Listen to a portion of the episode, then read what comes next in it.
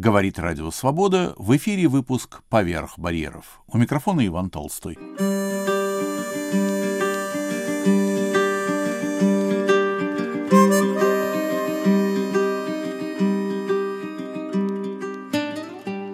«Созерцатель заката». Так называется новая глава воспоминаний писателя, историка, переводчика Александра Горянина. У микрофона автор. Лет до 12 я был пламенный большевик и жадно читал все, что имело отношение к предстоящей мировой революции. То, что мне вообще попадалось такое чтение, даже удивительно. Первая половина 50-х была временем жизни в полголоса и на цыпочках. Мировая революция не стояла в СССР на повестке дня, а значит относилась к опасным идеям. Опасные же идеи не могли тогда упоминаться даже с целью их осудить. Советскому человеку полагалось понимать все и так, не маленький. В нашей школьной библиотеке самыми смелыми органами были журналы «Костер», «Пионер», «Вожатый» и «Дружные ребята». К счастью, моему однокласснику достались непонятливые родители, поэтому в их книжном шкафу сохранились издания куда более колоритных и менее опасливых 20-х годов. Кое-что имелось и у Бархатовых, соседей по двору. Их сын Гога был старше меня года на три – но преодолевал возрастную спесь и снисходил до общения. У Бархатова к стене был прикноплен плакатик. «Не шарь по полкам влажным взглядом. Здесь книги не даются на дом. Лишь безнадежный идиот знакомым книги раздает». Под этой надписью я и получил как раз на дом роман «Мессменд» писателя Джима Доллара. По сюжету американские рабочие срывают всемирный фашистский заговор против СССР и тем приближают мировую революцию – Года два или три спустя я задним числом понял, перечитать не вышло, Бархатовы уехали в Ленинград, что роман представлял из себя немыслимую вампуку. Году в 57-м его переиздали, и переиздавали потом не раз, уже под именем его настоящего автора Мариетты Шагинян. Но лучше от этого он не стал. Не счесть, сколько буржуазных планов расстроили из любви к советской стране отважные литературные персонажи 20-х и 30-х годов. Журналы «Всемирный следопыт» и «Вокруг света» кишели подобными историями. В рассказе «Загадочный взрыв», авторы не помню, с тайного аэродрома где-то в Польше взлетает секретный французский суперсамолет, чье задание разбомбить Кремль. Но экипаж, внуки парижских коммунаров, сорвали преступный замысел. В повести «Остров Грилоидов» Б. Турова, псевдоним Бориса Фортунатова. Западные биологи-преступники где-то близ экватора выводят послушную расу полулюдей, не знающих страха и готовых выполнить любой приказ. Естественно, для войны против СССР. Но советский врач, изучающий по соседству тропические болезни, срывает этот заговор с помощью прогрессивных жителей джунглей. И так далее.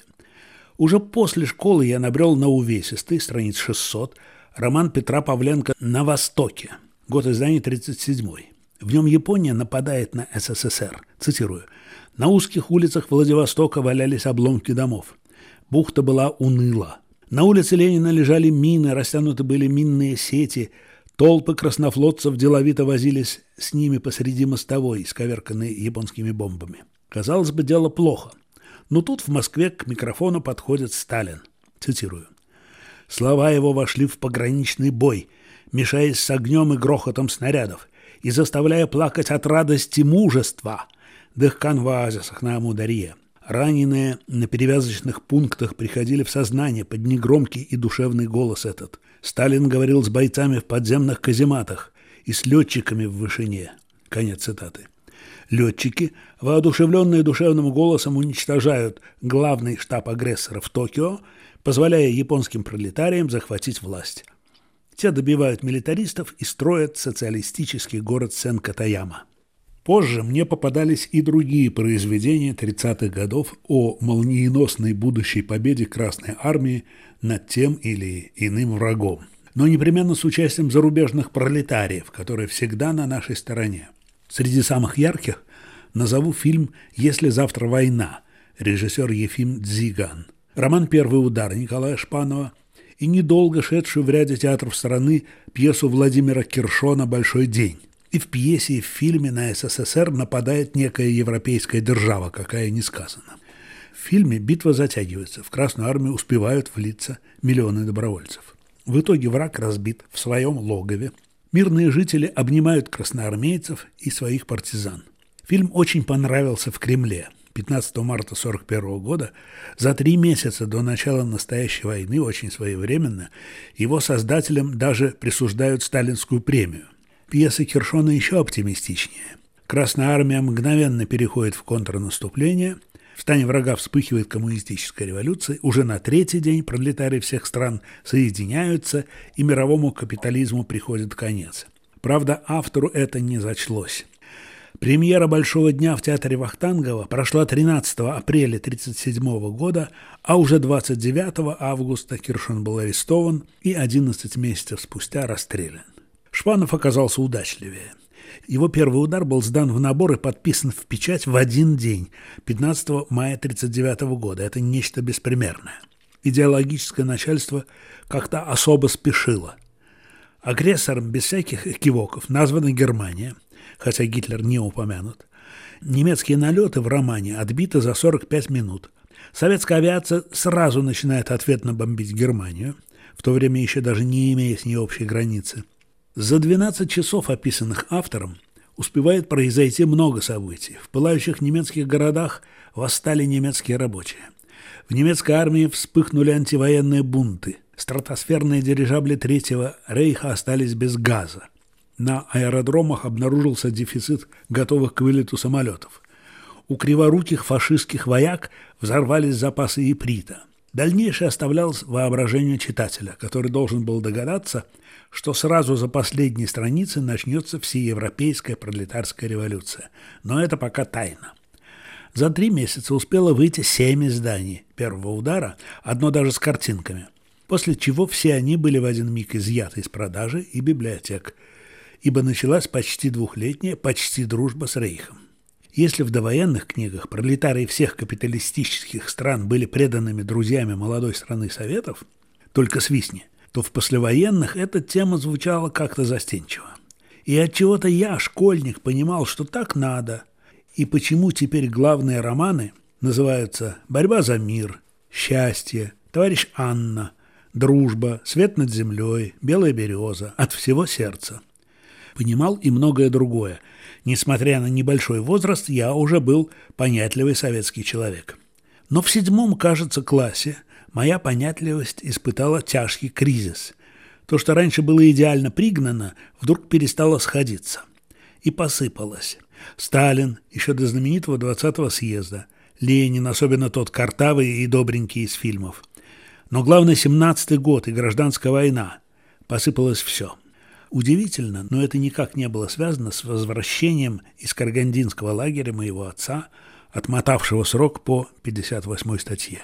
Не успел я сжечь все, чему поклонялся, как процесс на какое-то время остановил самый пылкий апологет большевизма, каких мне доводилось знать. Учитель экономической географии Николай Николаевич Федяй, унтер-офицер царского времени, между прочим, человек редкого ума и эрудиции. На момент большевистской революции ему было 25 лет.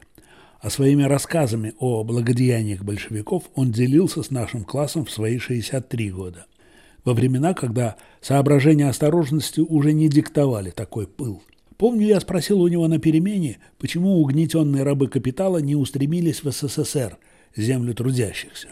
«Устремились», – спокойно ответил он, – «но с капиталистической стороны граница была на замке. Советую после школы поступить на истфак и уже как историк заняться именно этим. Интереснейший вопрос.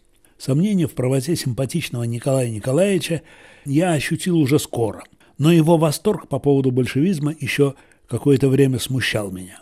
Тем не менее, я решил не вступать в комсомол и не вступил. И свой скептический мониторинг событий, мысленный, конечно, под названием «Вейся, веревочка», начал уже на первом курсе. Правда, не из ТФАКа, а географического. Еще одно воспоминание, уже конца 60-х. Моего приятеля, аспиранта Тажгу, подключили к перевозу архива вузовской комсомольской организации. Наша с ним альма-матер переезжала из центра города в новое здание на окраине. Я попросил его о каких-нибудь курьезных агитках 20-30-х годов. Ну что ты, когда вышестоящий орган присылает новое объяснение мироустройства – Предыдущее подлежит возврату, пояснил мой друг, но добавил. Случайно уцелели, правда, какие-то вроде тезиса к Всемирному фестивалю молодежи и студентов 57 -го года в Москве. Я их на безрыбье прихватил для тебя. Но это уже совсем другие времена, понимаешь? Без огонька жвачка постная.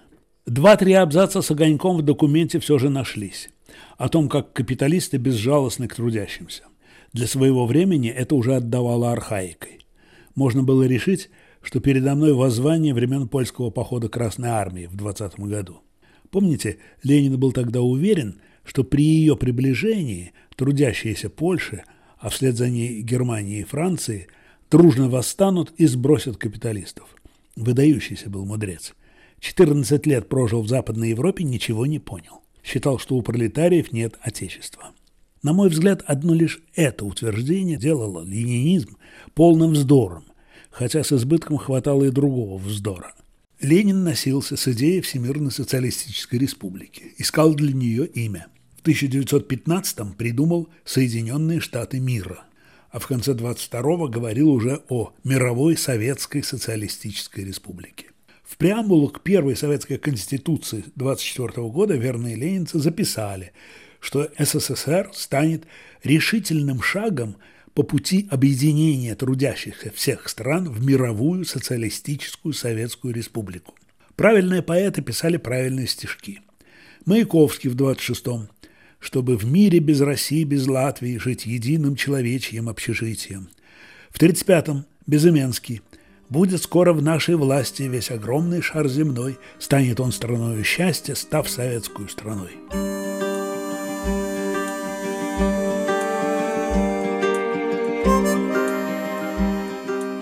На волнах Радио Свобода в программе «Поверх барьеров» вы слушаете новую главу воспоминаний писателя, историка, переводчика Александра Горянина «Созерцатель заката». У микрофона автор –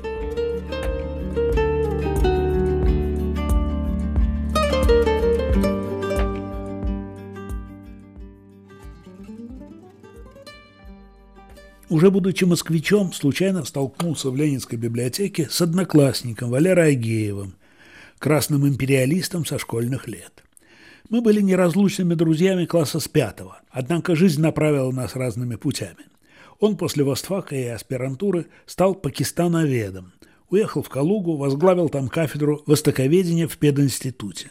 Мы заговорили так, словно наш спор прервался вчера, а обсуждали мы всегда мировые сюжеты – не прошло и четверти часа, как он оседлал любимого конька. «Глупо было отказываться от идеи перманентной революции», — сказал он. «Этим мы, меня восхитило это мы, оттолкнули от себя самых решительных и пассионарных по всему миру, а только они и способны на революционные действия. Если бы не это, сегодня уже была бы Всемирная Советская Республика, спросил я. Разумеется. А где была бы столица? Не прикидывайся, в Москве. Я уже было открыл рот, чтобы очень ловко возразить, но Валера воскликнул «Прости, опаздываю на поезд». Мы обнялись, он умчался, и за следующие 20 лет мы не виделись ни разу. Он умер в Калуге профессором. В 59 лет студенты его обожали. А сказал бы я тогда вот что. Герб СССР придуман именно для Всемирной Советской Республики. Не зря на нем земной шар, а границы тогдашнего СССР не обведены. Число республик могло быть любым – Шведская республика, Пакистанская. Вот ты, специалист по Пакистану, считаешь, что из Москвы можно будет решать пакистанские проблемы? Или мадагаскарские? Мадагаскар, кстати, полностью присутствует на советском гербе, как и Куба с Гаити, как Нью-Йорк и Сингапур. Сказать это я не сумел, но в очередной раз поразился. Чью голову в стране управляемой с немалым из-за ее размеров трудом могла посетить идея Всемирной республики? Уж не барона ли Мюнхгаузена.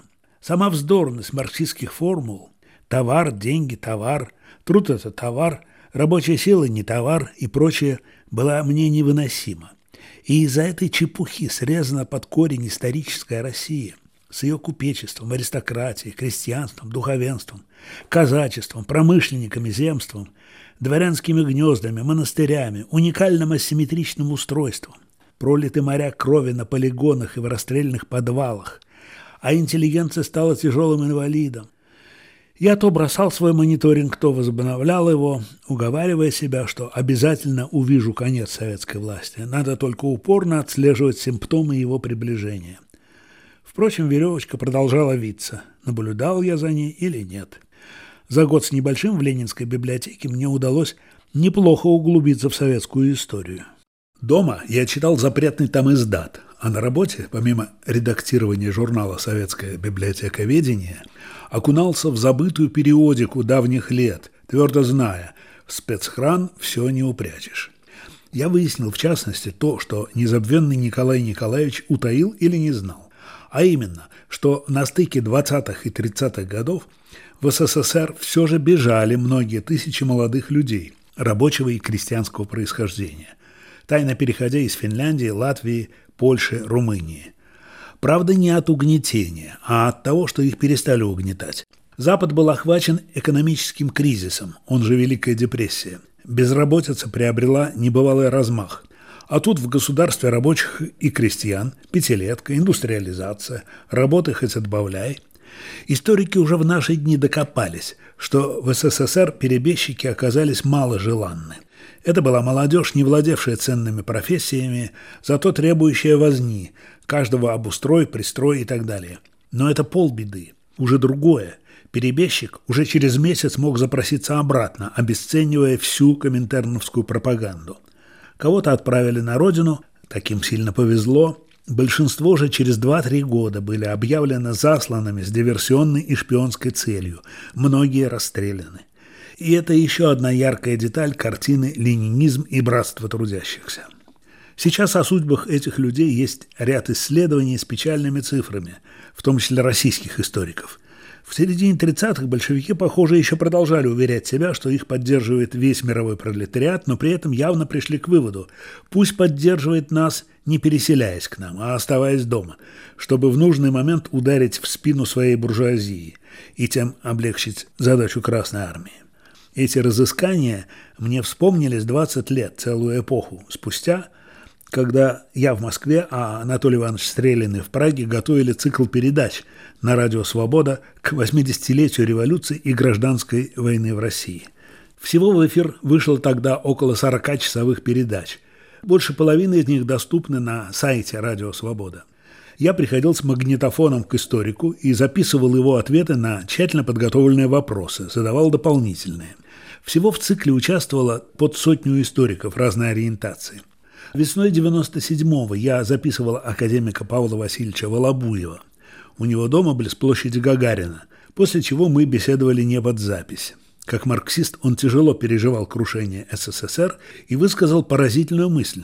Что-то необратимо сломалось, когда все почуяли, кто-то мозгом, остальные мозжечком, так и сказал, что никакой международной пролетарской солидарности нет и не будет, а значит и мировой революции. С этого момента наш великий проект уже было не спасти. Он стал незаметно загнивать. Зачем мы с самого начала внушали себе эти подростковые мечты? Зачем вы, марксисты, с самого начала внушали себе, что мир необходимо переделать согласно домыслам двух кабинетных немецких теоретиков XIX века? Хотел я сказать ему, но, конечно, не сказал. Маленькое отступление, ближе к нашим дням – Почти два года я был главным редактором публицистического сайта за Россию.ру. Он закрылся в 2014 из-за финансовых трудностей. Среди его авторов был историк и политолог Юра Геренко, автор книги «Новая русская революция» и других замечательных текстов. Знакомы мы были с начала нулевых, но в какой-то момент он вернулся в родной Ростов, и мы общались электронно.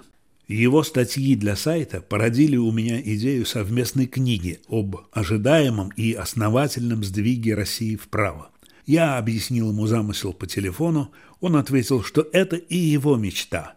Россия по своей глубинной исторической сути страна правая, марксизм внедрен фанатиками путем насилия и демагогии. Не зря все волны русской эмиграции в мире, а это миллионы людей, настроены сугубо антимарксистски. Увы, наш сайт вскоре угас. Пришли другие хлопоты. Лишь три года спустя я написал ему, что готов приступить к работе. Написал в тот самый день, когда Юра внезапно умер в Ростове неполных 53 лет. Сегодня в связи с вирусной пандемией часто слышны слова «инфекция», «иммунитет», «прививка», «плазма», «антитела». Эти слова замелькали и у политологов. Сравнение напрашивается. Если от марксистской инфекции Россию действительно исцелил ее иммунитет – Процесс был ускорен вливаниями плазмы с сильными антителами. У нас уже шла речь о сотне с лишним тысяч переселенных в СССР тремя волнами, начиная с 1934 года русских харбинцев.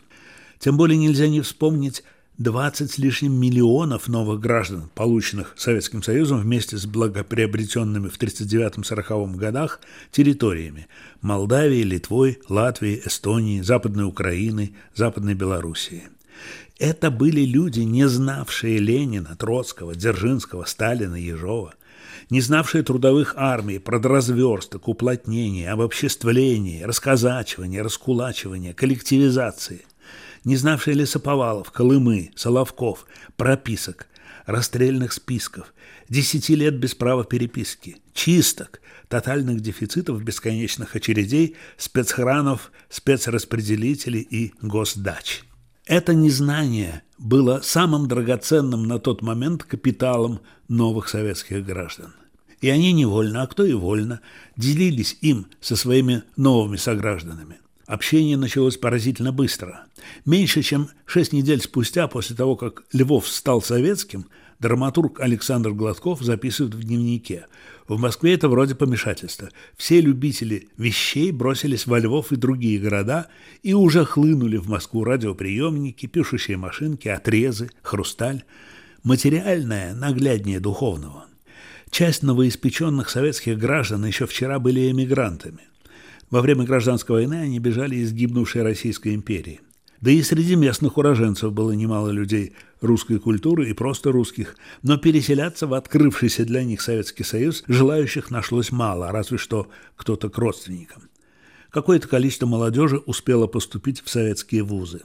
В Ташкенте я знал музыковеда Юзефа Кона, он есть в Википедии, бывшего львовянина. Он рассказывал, что в 1939 году, сделавшись вдруг советским гражданином, счел – что город Львов излишне близок к Третьему рейху и уехал, как и довольно много его друзей и знакомых, вглубь СССР. Вторая мировая война стала психологическим рубежом для всего мира, а уж о Советском Союзе и говорить нечего.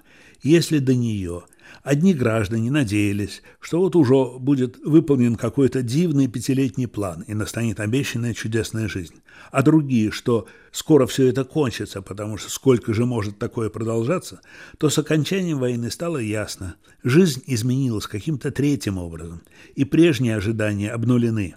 Но веревочка продолжала виться, подчиняясь своей логике. Победа над Гитлером вернула, среди прочего, то, на что перестали и надеяться. Историк Николай Митрохин напомнил о таком важном феномене, как послевоенное религиозное возрождение, когда миллионы самых разных по возрасту и положению людей, от лихих героев войны до малограмотных рабочих, познав горе, хлынули в снова открытые храмы.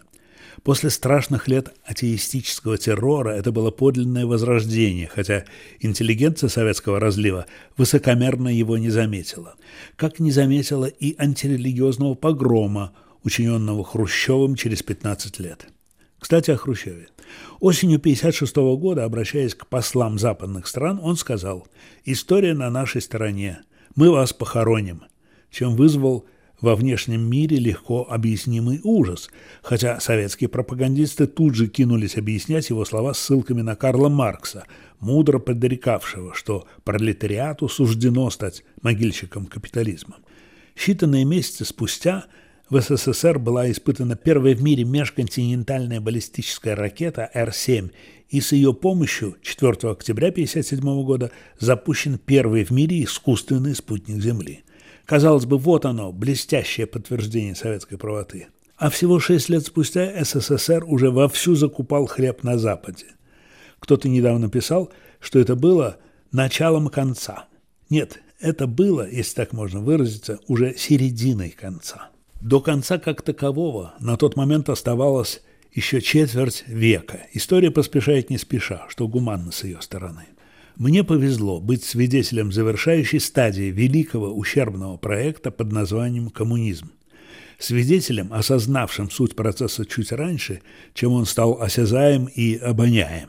Историческая правая Россия миллионами ростков и стволов пробилась сквозь советскую коросту, сквозь щели, поры и трещины утопии, крошая ее скверный бетон, отнимая у противоестественной постройки всякий шанс уцелеть. Конец советского проекта был предопределен встроенными пороками его конструкции и произошел бы в любом случае. Хрущев оказался последним советским правителем, еще верившим в коммунизм. Бонзы поменьше ни во что такое не верили и ни о чем таком не думали. И даже когда делали вид, делали это лениво. Не верили почти все 19 миллионов членов КПСС и почти все 40 миллионов комсомольцев. Иначе встали бы в решающий час живым кольцом на защиту обкомов и райкомов. Не верила интеллигенция, не верили крестьяне и рабочий класс, не верили верующие. Если бы к началу перестройки в числе 200 миллионов взрослого и сознательного населения страны нашелся всего 1% истинно верующих коммунистов, это дало бы цифру в 2 миллиона человек. В этом случае СССР погрузился бы в новую гражданскую войну. Судьбы страны народов не раз переворачивало крошечное меньшинство недалеких, но мотивированных пассионариев – Однако на шестой части суши такого их числа в решающий миг не оказалось и в помине. Захват большевиками России обернулся, начиная с 1917 года, пятилетним братоубийством с миллионами жертв. 70 лет спустя большевизм был устранен без серьезных стычек. Авантюра ГКЧП в августе 1991 года кончилась ничем. По простой причине. Те, кто ее затеял, неплохие в сущности люди – тоже не верили в коммунизм, исключая, кажется, генерала Варенникова и несчастного застрелившегося министра внутренних дел Пуга. Хорошо помню, какой прекрасный день был 23 августа, когда стало ясно, что угроза коммунистического переворота миновала. И миновала, наконец, сама коммунистическая эпоха. Я гулял с четырехлетней Дашей, и она вдруг попросила «Папа, прочти стихотворение». Я ждал от себя что-то вроде Блажен, кто посетил сей мир в его минуты роковые. Но вместо этого из каких-то глубин памяти приплыли две строчки Валентина Берестова. О чем поют воробушки в последний день зимы? Мы выжили, мы дожили, мы живы, живы мы. Созерцатель заката. Вы слушали новую главу воспоминаний писателя, историка, переводчика Александра Горянина.